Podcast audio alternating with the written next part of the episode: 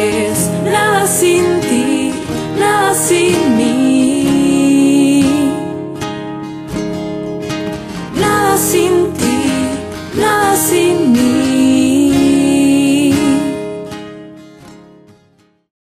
Cuanto llevo conmigo, lo que soporto, lo que hablo y lo que arriesgo, lo que pienso y lo que amo, los méritos que obtengo, lo que voy guiando y conquistando, lo que me hace sufrir, lo que me alegra, cuanto soy y cuanto tengo, te lo entrego como un regalo de amor a la fuente santa de gracias, que desde el santuario brota cristalina para penetrar el alma de quienes en Schoenstatt han dado su corazón y para caminar bondadosamente allí a los que por misericordia tú quieras escoger y para que fructifiquen las obras que consagramos a la Santísima Trinidad.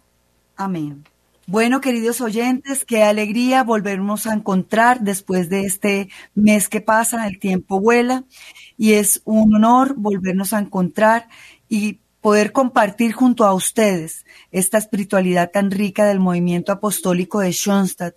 Ustedes saben que este año estábamos trabajando esos héroes de Schoenstatt, esos héroes de fuego que nos han dejado un gran ejemplo y testimonio, que vivieron los ideales del movimiento, la espiritualidad y sobre todo esa gracia y ese compromiso de vivir también su bautismo con ese envío apostólico. Así que saludo al Padre Germán, quien dirige esta emisora y la Universidad de la Virgen, que es Radio María. A todos ustedes, queridos oyentes, a quien nos acompaña hoy cariñosamente desde la plataforma y la consola a Wilson Urquijo.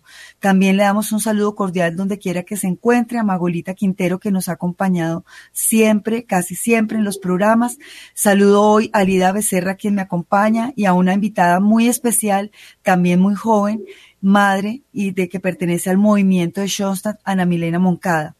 Ella se va a presentar más adelantico, también compartiendo un poco más de esta vida ejemplar que trataremos hoy.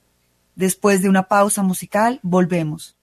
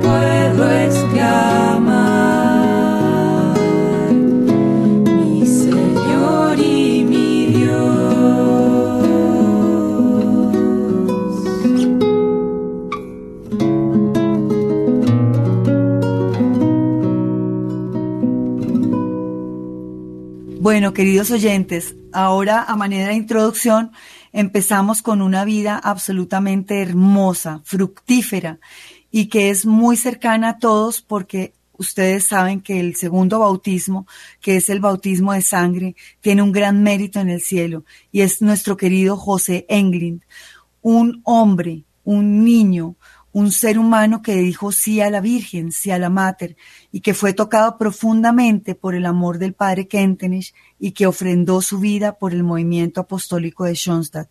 Vamos a hablar de este gran hombre que ha nacido junto en 1800, ya vamos a dar los detalles, pero que en 1912, 1914, cuando él hace su alianza de amor con la Virgen María, da ese sí, ese gran salto y de manos del padre Kentenich ha vivido una alianza de amor plenamente y ha trabajado en su ideal personal, perfeccionándolo a plenitud, muriendo cada vez más a lo, aquello que no nos que nos aparta del Señor y que no nos deja vivir en la santidad. Él tenía un profundo anhelo de santidad y creo que lo cumplió meritoriamente, eh, con gallardía, con valentía, porque ejerció heroicamente las virtudes, muriendo cada vez más a sí mismo, a todo aquello que él siendo tan jovencito, y ustedes saben, queridos oyentes, que cuando hablamos de 1914, 1918, ya saben que nuestro querido padre fundador y el movimiento apostólico es fruto de la guerra, de esa primera y segunda guerra mundial. Y es cuando este jovencito se siente acogido por esta federación y este fruto apostólico del movimiento que nacía en cabeza y bajo la paternidad de un real padre, no solamente sacerdote, sino un padre para sus hijos espirituales y guiaba a estos jovencitos. Y uno de ellos que escuchaba atentamente las charlas pues era nuestro querido José Englin, que tan pequeñito tenía una vida tan limitada por su condición de salud, su condición social, eh, era frágil, pero dentro de esa fragilidad Dios iba construyendo un corazón de verdadero héroe y que él, ya siendo joven, obviamente ustedes saben los jóvenes qué pasaba en esa Alemania que estaba viviendo esa guerra, pues eran llamados a un servicio militar obligatorio, pero él decía, yo, yo tengo un anhelo de ser sacerdote y él participaba de esas charlas y de ese anhelo también de santidad que siempre tuvo su corazón desde muy jovencito, pues se iba moldeando más a través de las charlas y todo lo que oía del padre Kentenich. Entonces eso lo enamoró profundamente y dijo, es realmente yo lo, es el anhelo que quiero y empezó a trabajar un ideal personal y obviamente ustedes saben que el movimiento tiene unas palabras que son de profunda espiritualidad, como el capital de gracias. Y él decía me ofrezco por todos, pero también ofrezco esas florecitas de mayo a la Virgen. De cada cosita que hacemos en el capital de gracias, ofrecer lo bueno, lo malo, ofrecernos todos. Y hoy más que nunca este testimonio es vigente porque el Señor y la Virgen, nuestra Mater, que hoy feliz día a todos los que nos escuchan, lo estamos grabando en el día que renovamos nuestra alianza de amor con María, que ustedes saben que no es fruto de una manifestación sobrenatural, sino es una alianza de amor desinteresada y enteramente de entrega a la Virgen. Decimos ese sí, renovamos nuestra pequeña consagración y volvemos a unirnos y a coger fuerzas de todas esas gracias que da el movimiento y que da nuestra mater. Y ese pequeñito quería ser sacerdote y obviamente de la mano iba caminando, pero es llamado a la guerra. Él escribía mucho y se escribía a, su padre espiritual, que era el padre José Kentenich, y él cada mes era más convencido de ese anhelo de santidad. Y miren lo lindo, hoy quiero llamar este programa como un sacerdote, el padre Luis Alfredo lo decía, este programa va a ser titulado Nuestra tarea es florecer donde nos planten. Y es así, donde fue plantado ese pequeñito José Englin, que después se hace un hombrecito y un jovencito muy maduro en su fe, tenía claro el llamado donde Dios lo plantó en ese momento, que era ser un soldado, y allí dar su fruto de gloria para el movimiento de Schoenstatt también como ese ofrecimiento. lo, como les cuento, él tenía un anhelo profundo de ser santo y él empieza a trabajar su ideal personal y tenía un una belleza que para nosotros es ejemplo, siendo logrando vencer, digamos, eh, sus tentaciones. Él veía que sus compañeros también de, de, batallón eran adictos al juego. Obviamente un jovencito en medio de la guerra, pues que busca refugiarse de pronto en cosas que, que lo distraigan, pero él decía, no, me niego a eso, no quiero. Y, cuando caía decía, no me quedo en caer, sino en levantarme y volver a ofrecerle a la mater que yo puedo salir del juego, que puedo salir de la pereza, que puedo salir de esa ira que me atormenta, como decía él, eh, de, de, vencerme a mí mismo con el mal genio, con responder de forma grosera cuando me sentía ofendido, cuando los compañeritos soldados le escondían el, el, el arma, el, todos los elementos de un soldado o cualquier cosa. Él sentía ya esa reacción que tenemos todos de contestar feo, de, y él que hacía, vencerse a sí mismo, decir, no, te lo ofrezco madre por ti mamá. Esta florecita de mayo, él quería llevarle a esos, esos momentos de alianza y ese ofrecimiento en cada cosita, en cada detalle. Y él lo hacía perfectamente. Obviamente, eh, él tenía claro y cuando se ofrece también en su ideal personal, trabajándolo muchísimo de mano del Padre, qué bendición tan grande, era ofrecerse por todos, pero también de mano de la Virgen, todo para ella, todo por ella y todo con ella. Y obviamente él en cualquier momento que veía que podía ayudar a sus mismos compañeros de batallón en trabajos que les costaba más, eh, cavando los hoyos para hacer las zanjas de, de las trincheras, pues él decía, yo lo hago, yo lo ofrezco, yo me venzo a mi enfermedad, a mi flaqueza, porque quiero entregarle ese capital de, de gracias y esa flor de mayo a la Virgen María. Y lo hacía con un amor totalmente incondicional. Y así lo hacía en todas las labores y con valentía, como todos los estamos llamados por el bautizo a cumplir nuestro bautizo de ser sacerdotes, profetas y reyes, y anhelar el cielo, a buscar la santidad, pues todos a trabajos y obviamente en un campo de batalla, ustedes saben, ellos cocinaban, y va por unas papas y, y nadie quería acompañarlo porque empezó el combate más espantoso y en medio de las bombas pues dice yo sí lo hago, yo, yo lo acompaño, yo me ofrezco por mis compañeros para que comamos todos y en ese momento pues cae un bombazo y él fallece. Así que Dios nos ha dado este fruto que muere, cae en tierra, pero que ha dado cantidad con su testimonio de frutos para el cielo, para la Iglesia Católica y para nuestro querido movimiento de Schoenstatt. Así que eh, quiero dejar ahora en compañía de Milena y de Alida este coloquio, ya con más detalles de su nacimiento, de su vida, de su vida con su mamá, con Alida y Ana Milena. Entonces volvemos después de esta pausa musical.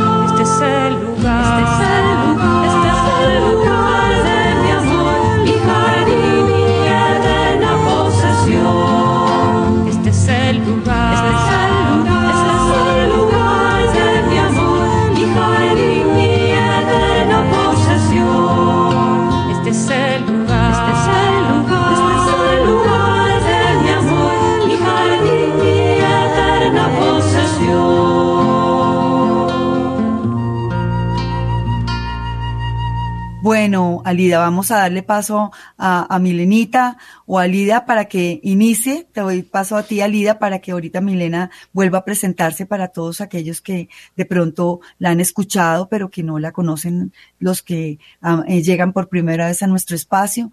Danos, Alida, una pequeña biografía de dónde nació nuestro querido José Englin, cómo era su vida de familia y ya involucras a Ana Milena para que se presente y participe. Así que te dejo los micrófonos, salida.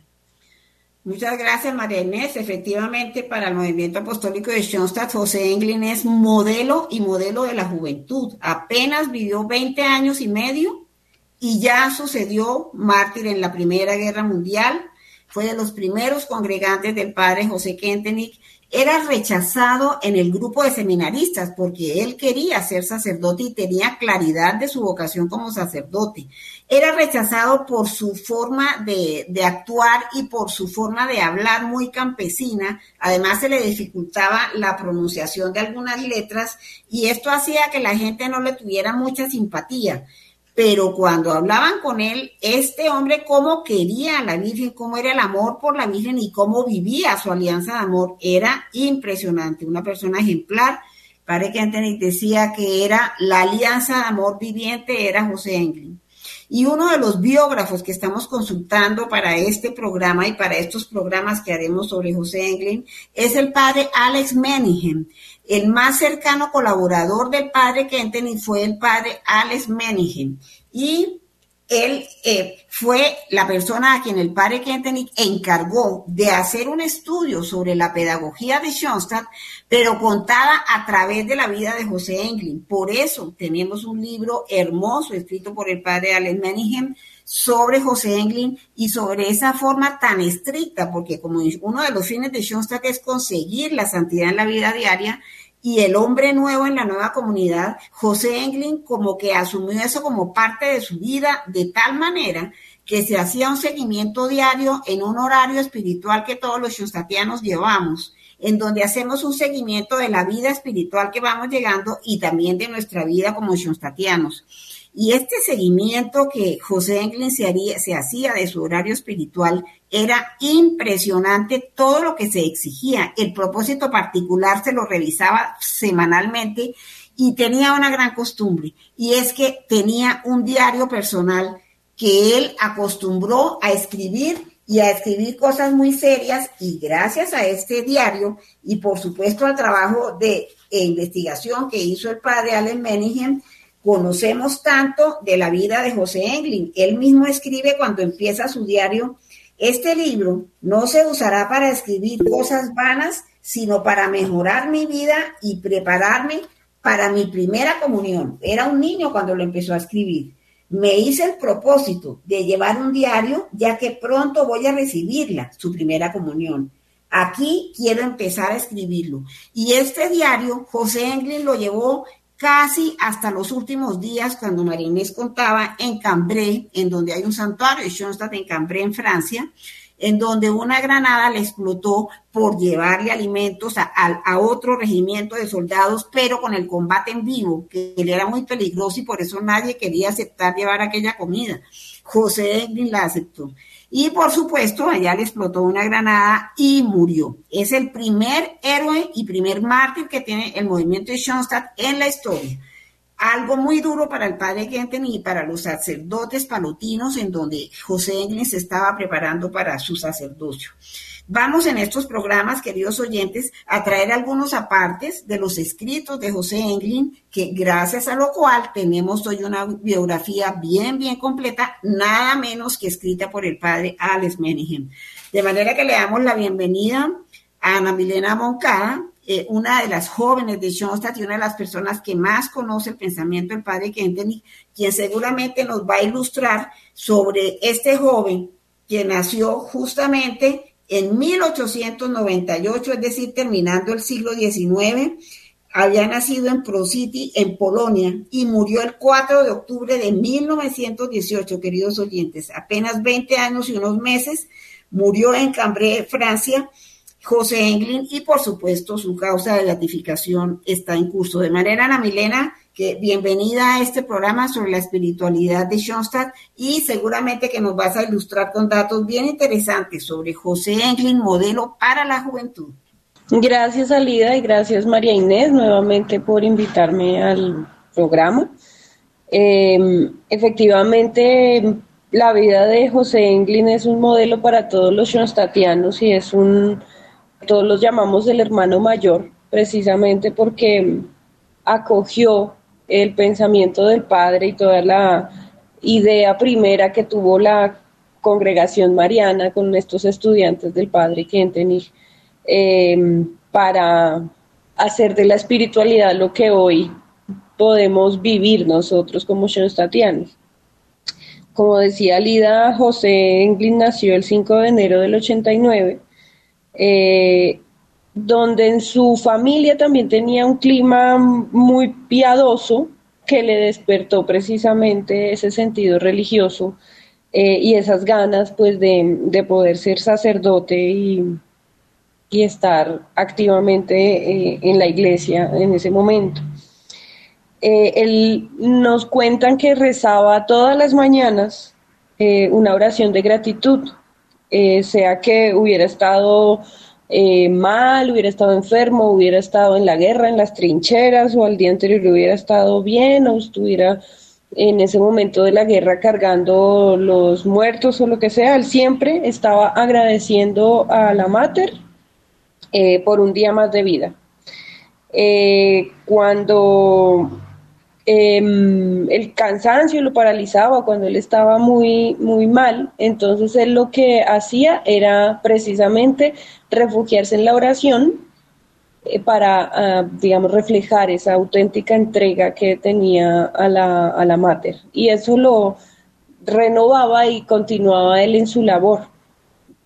José Englin nos da un ejemplo absolutamente vivo de lo que es el horario espiritual, que es un medio ascético de Schoenstatt, esa forma de, santificación, de que, como decía María Inés, todos estamos llamados como bautizados a ser santos, y estas vidas ejemplares nos muestran que dentro de las realidades de cada uno, sea como sea, podemos llegar a esa santidad eh, claro que hay vidas ejemplares como, como José, que le muestran a uno como una forma muy profunda de, vivir la, espiritualidad. Y bueno, el padre Kentenich decía que eso solamente eh, era capaz de hacerlo un alma juvenil. Y un alma juvenil no la, no la reflejan los años que tengamos de vida, sino precisamente todo ese amor, esa entrega, esa, esos niños que podemos ser ante Dios durante toda nuestra vida. Y ese era José Englin, así como nos decía Lida, como dentro de todas sus aparentes limitaciones, por dentro tenía una vida espiritual muy, muy profunda. Él nos cuentan también que todos los días eh, se imaginaba él que en muchas partes del mundo, en ese mismo momento, muchas personas estaban haciendo la Eucaristía y que habían muchos sacerdotes y que se estaban em, consagrando muchas personas en, eh, en las misas o en las Eucaristías. Entonces él comulgaba espiritualmente todos los días también y se unía precisamente a estas celebraciones litúrgicas lo más íntimamente posible, dependiendo los, los momentos y los lugares en los que estaba. Pues principalmente estas narraciones nos las hacen a, raíz pues de su estadía eh, en esos momentos tan difíciles de la guerra, eh, porque finalmente cuando él estaba en el seminario y cuando estaba en la congregación mariana con el padre Kentenich, pues era uno de los muchachos más estudiosos, más entregados, los que, el que más eh, uno de los que más eh, seguían el llamado de la Mater y, de los que daban muchos y muchos capitales de gracias para que la Mater se pudiera establecer en esa pequeña capillita que ellos habían comenzado a tener como, como lugar de reuniones, que inicialmente no era el santuario que conocemos hoy, eh, sino que era eh, pues un lugarcito donde ellos se reunían. Luego de que la mater eh, se establece en ese lugar, comienza a ser nuestro santuario original. Eh, de ahí que su imagen esté justo a la espalda del santuario original en, en en Alemania, aunque no hayan encontrado nunca su cuerpo. pero sí es uno de, de los primeros que nos enseñan que con la vida podemos hacer cosas que no nos podemos imaginar desde la parte espiritual. Entonces, él de la misma manera le daba mucho eh, fortaleza a sus compañeros en la guerra, le daba mucha fortaleza a, a todos esos chicos que definitivamente estaban carcomidos por el temor, por el, el miedo a la muerte, por la vida propia de las trincheras. A través de su ideal personal, José Englin también nos muestra que hay muchos momentos para, para poder ofrecer todo lo que se tiene a la Virgen. Entonces él nos daba mm, muchas ideas de cómo hacer y cómo ofrecer ese horario espiritual. Entonces no sé si mm, eh, María Inés quisiera contarnos algo más y luego retomamos este tema del horario espiritual. Gracias, Ana Mile, por compartirnos también de él. Mm, mira, ahora tenemos que hablar también una cosa que no podemos olvidarnos y es ese capital de gracias. Tú tenías una frase que antes del programa eh, me comentabas digamos, que te impactó a ti mucho? José Engline anhelaba, digamos, como que ser un verdadero apóstol para, para el mundo, ¿no? Entonces, muchas veces escribía, por ejemplo, en su diario espiritual, quiero poner más empeño en alcanzar la santidad. Su, su, otra frase era, quiero ser un ángel de la guarda para mis compañeros congregantes en el frente. Otra frase que ponía él en su horario, que luego lo encontraban en sus anotaciones, nunca diré una mentira. Quiero santificar el domingo. Entonces, eh, eran esas pistas, digamos, que nos da con relación a cómo podemos nosotros plantear nuestro horario espiritual. Eh, luego nos decían que después de un tiempo, después de año y medio de estar al frente en la, en la guerra, eh, hizo ejercicios espirituales, hacía él constantemente durante sus patrullajes o durante las guardias, él lo, tomaba más para hacer ejercicios espirituales y para hacer estas reflexiones y planteó cuatro principios que eran quiero ser santo por medio de mi director espiritual, el padre José Quintenich, quiero ser un fiel congregante y entregarme con cuerpo y alma a la congregación, quiero cumplir con gran celo el ideal personal y por último decía, no quiero esquivar ningún sacrificio para poder hacer diariamente lectura espiritual y rezar un misterio del rosario. Entonces, eh, todas estas eh, ideas que nos dan, nos hablan de la profundidad con la que José vivía precisamente su ideal personal y su compromiso con la madre. Gracias, Ana Mile. Vamos a abrir a una pausa musical y habla, seguimos con Alida para que nos siga comentando y vamos a profundizar un poquito ese capital de gracias. Regresamos. Señor, atame, atame a tu santuario con lazos que no se rompan. Señor, atame, atame a tu santuario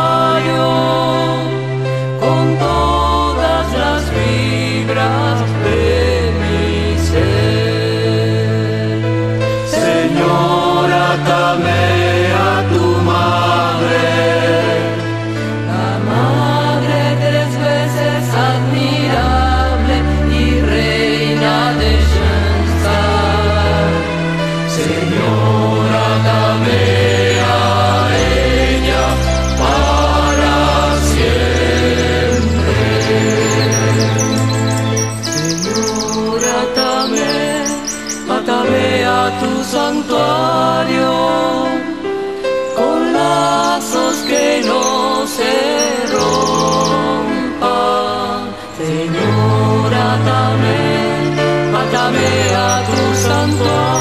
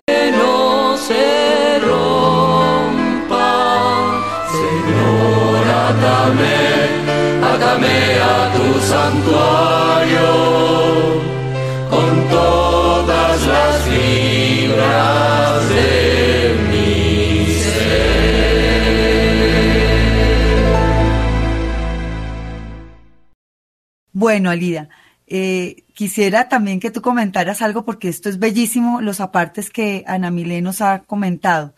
Entonces, eh, eh, queridos oyentes, ustedes saben también con lo- las frases que el Espíritu Santo le iba, de acuerdo, pues obviamente con ese proceso de dirección que iba de la mano, pero que el Espíritu Santo siempre dejaba en el corazón de José Englin, era ofrecer, estar siempre, fíjense dónde estaba él, y acuérdense el nombre del programa, florecer donde Dios nos plante.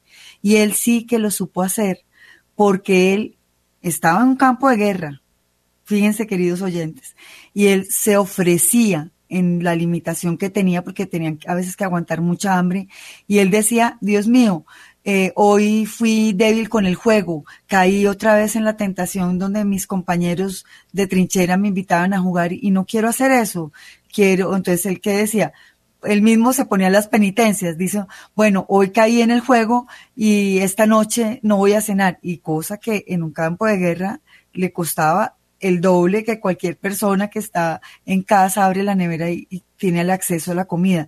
Cuando la comida es limitada, cuando hay más limitación, fíjense la heroicidad, que es el camino a la santidad. No porque él, o sea, no solamente, obviamente es el martirio lleva una santidad más rápidamente, sino que ejerció heroicamente las virtudes, que es morir a nosotros mismos, decir, caramba, estoy en una situación límite, tengo un hambre terrible, pero le falté, él sentía, él era tan, tan bello y tan de alma eh, espiritual, tan dócil, tan, tan, tan frágil, tan de corazón tan puro, que él decía, le falté a la mater, no quiero faltarle a ella. Y yo, él mismo se colocaba su penitencia y dice, pues no voy a cenar, le voy a ofrecer a la mater el no cenar por esa falta que cometí y caí. Y él, fíjense que un santo no es el que no cae, sino el que cae, como decía don Bosco, y se levanta, y se levanta. Nosotros, nuestra fragilidad humana, fragilidad humana, no solamente está, digamos, entre comillas, atada a la contingencia que tenemos de existir en la tierra, de enfermarnos, de del comer, el- del sentir frío, del sentir molestia, porque digamos nosotros no podemos desprender todo lo que nosotros somos, esa afectividad, lo que es alma, cuerpo y espíritu está ligada, somos uno solo, ese es un yo completo, no puede decir mi mano se enfermó, mi cabeza está con dolor de cabeza y mi cabeza es la que tiene mal genio, no, soy yo el que está enfermo, soy yo el que tiene dolor de cabeza en el momento, soy yo el que se siente mal, pero también soy yo el que puede decir, domino mis sentidos, el que puede decir en este momento mi estómago tiene mucha hambre, pero lo voy a ofrecer como capital de grasas, como hacía José Englund, heroicamente, con la limitación que tenía de no estar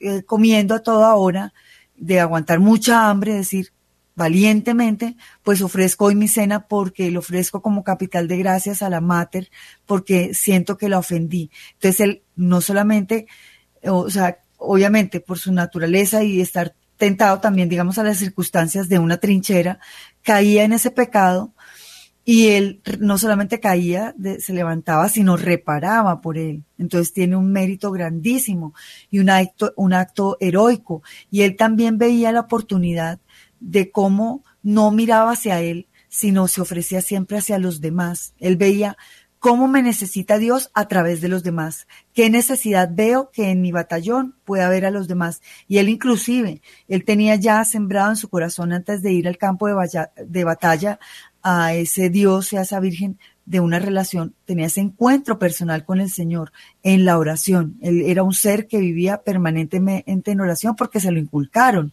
Él ya tenía la vida sacramental. Fíjense la importancia del regalo que tenemos que a veces no lo valoramos.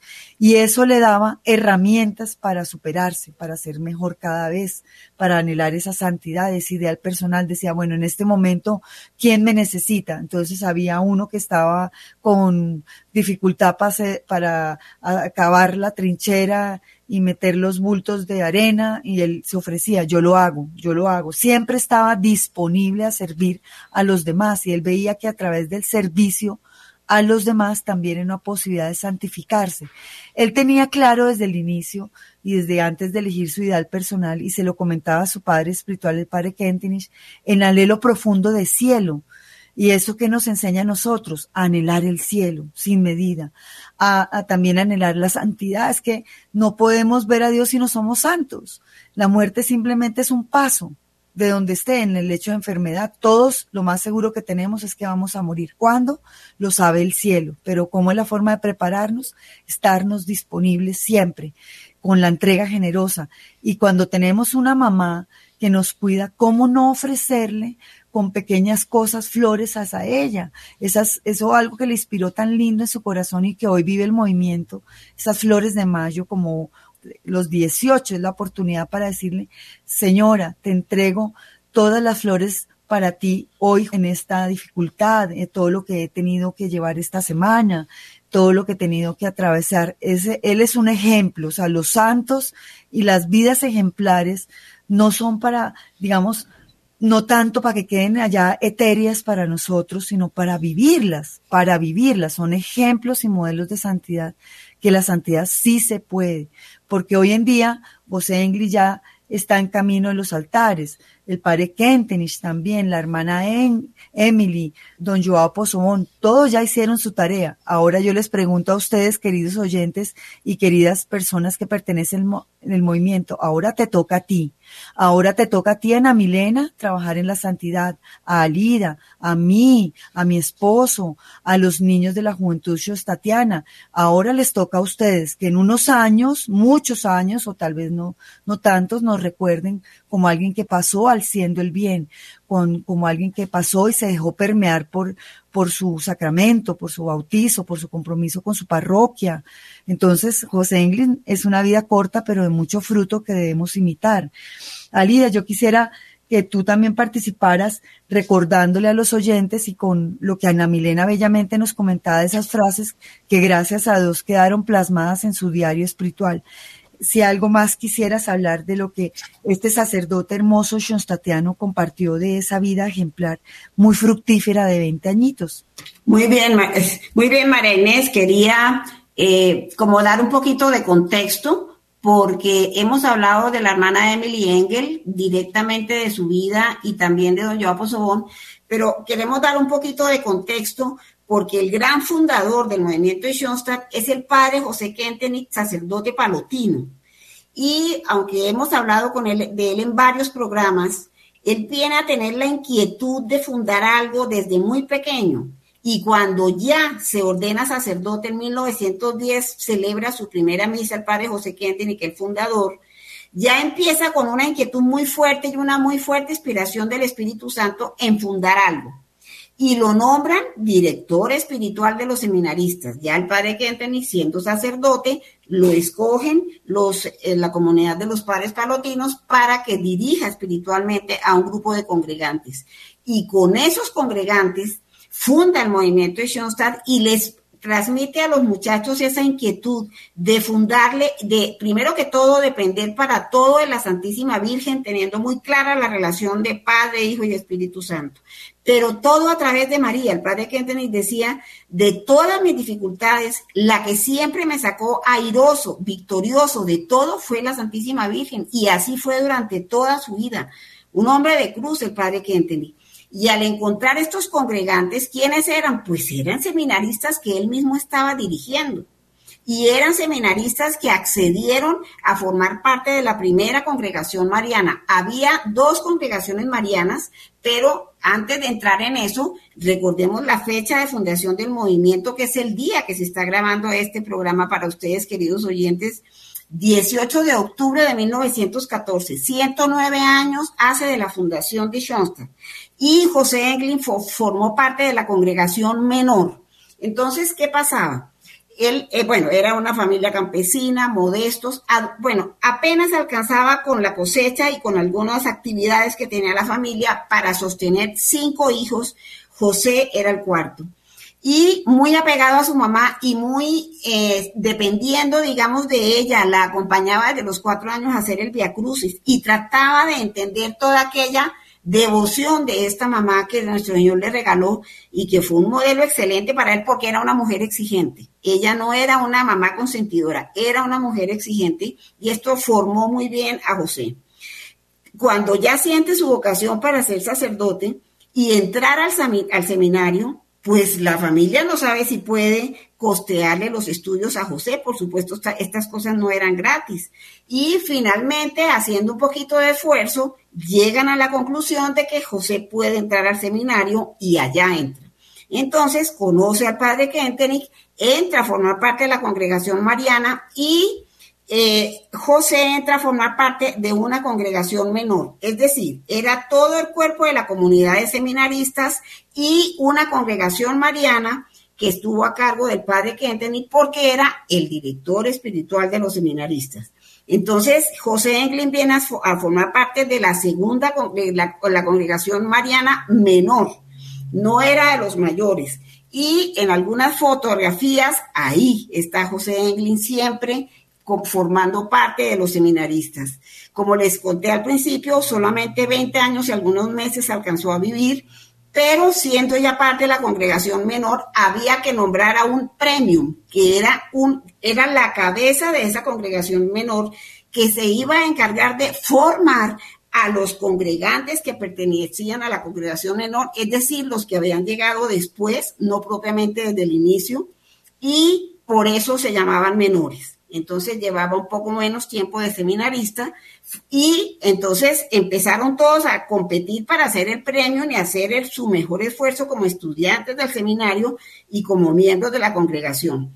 Había dos finalistas para nombrar al premio y nadie se esperó, pero José Englin fue uno de estos finalistas y fue el premio de la congregación menor, encargado de formar a los seminaristas, pero cuando uno forma a alguien, queridos oyentes, pues lo hace tal como uno está viviendo aquella alianza de amor que el padre Kentenich les propuso a los seminaristas.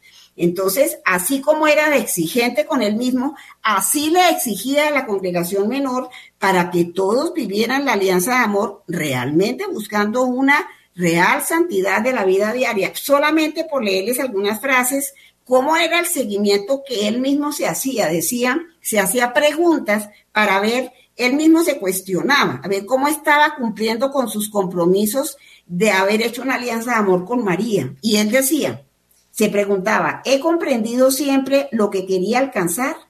¿He persistido en mi lucha por la perfección? ¿Me he perfeccionado a través de mis confesiones? ¿He hecho bien mis exámenes de conciencia? ¿Cómo he practicado mi propósito particular? ¿Cómo han sido mis oraciones? Me dominé siempre en la mesa, al mediodía y en las horas de comida.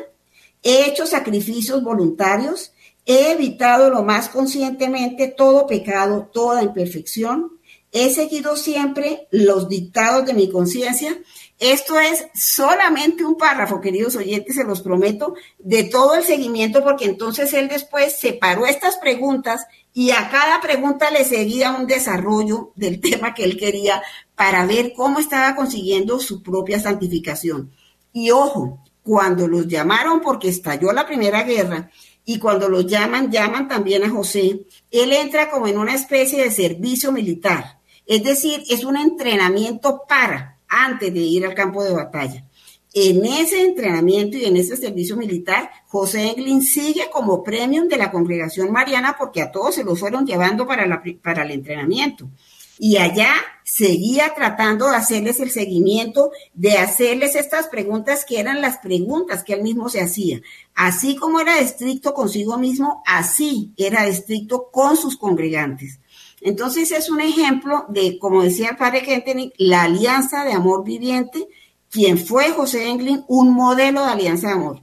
Yo francamente les, les aconsejo a todos nuestros oyentes le, métanse a leer un poquito en internet la vida de José Englin, porque para los jóvenes es el mejor modelo, el modelo de búsqueda de la santidad, del seguimiento diario del horario espiritual y del propósito particular. ¿Qué es el propósito particular? Es trabajar en un punto que a mí me cueste trabajo y que a mí me, me requiera mucho esfuerzo. Por ejemplo, los estados de ira lo asaltaban cada vez que algo le molestaba a veces los compañeros le escondían las cosas, otras veces se las robaban. Y en el, en el regimiento militar sí que peor.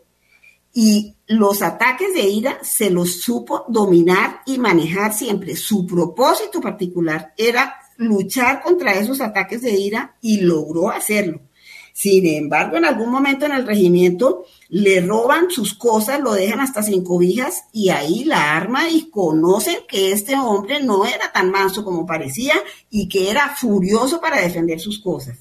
Bueno, una persona con esos, con esos eh, defectos que todos tenemos y que lo supo dominar, que supo manejar aquel con brío, aquel, aquel ser violento y irascible que había dentro de él. Esto es de los mejores valores de José Englin. Mm, yo quiero de verdad darle gracias a Dios por su vida, por su ejemplo. Eh, nuestro primer mártir en la Primera Guerra Mundial, José Englin, porque hubo muchos más y de ellos vamos a estar hablando este año. Una vida ejemplar de las personas que ya han fallecido de Schoenstatt, que su causa de, beatificación está adelantada, muchas de las cuales se encuentran ya en el Vaticano. De manera que, queridos oyentes, este personaje que hemos escogido es de una valía, de una hombría, de un ejemplo y de un hombre de oración, particularmente hijo de la Virgen María, que yo sí le, aconsejo a todo el mundo leer un poquito la vida de este muchacho. Creo que María Inés nos tiene una muy bonita sorpresa por un video que encontró de él muy, muy bonito y creo que vamos a poder disfrutar el audio. María Inés, tú nos dices. Alida, el tiempo es corto y creo que eh, lo vamos a dejar para el próximo programa porque ya vamos, los, queremos invitarlos a, hacer la oración de cierre de la pequeña consagración y dejémoslo eh, con ese inicio. Antes de irnos, eh, Ana Milena, te doy la, la palabra para que digas algo más, te despidas y cerramos con la oración de la pequeña consagración Alida para que la haga Ana Milena, si, si tú puedes, por favor, colaborarnos y damos una despedida cortita porque el próximo programa estén muy pendientes porque hay mucho que compartir de la vida de este santo de 20 añitos.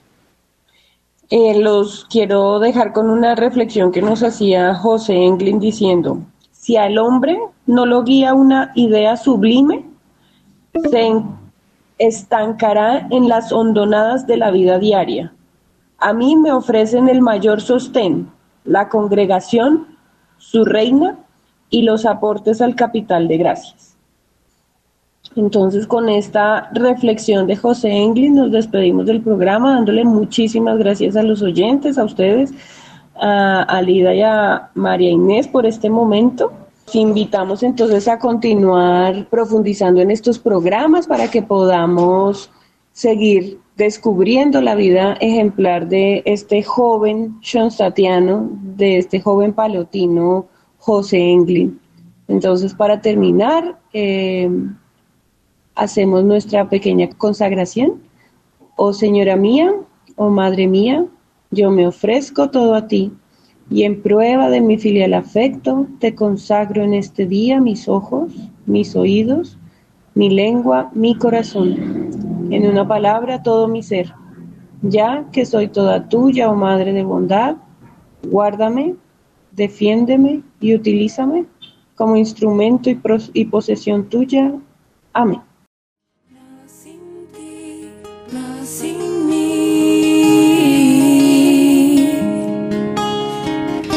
Sin ti, sin mí.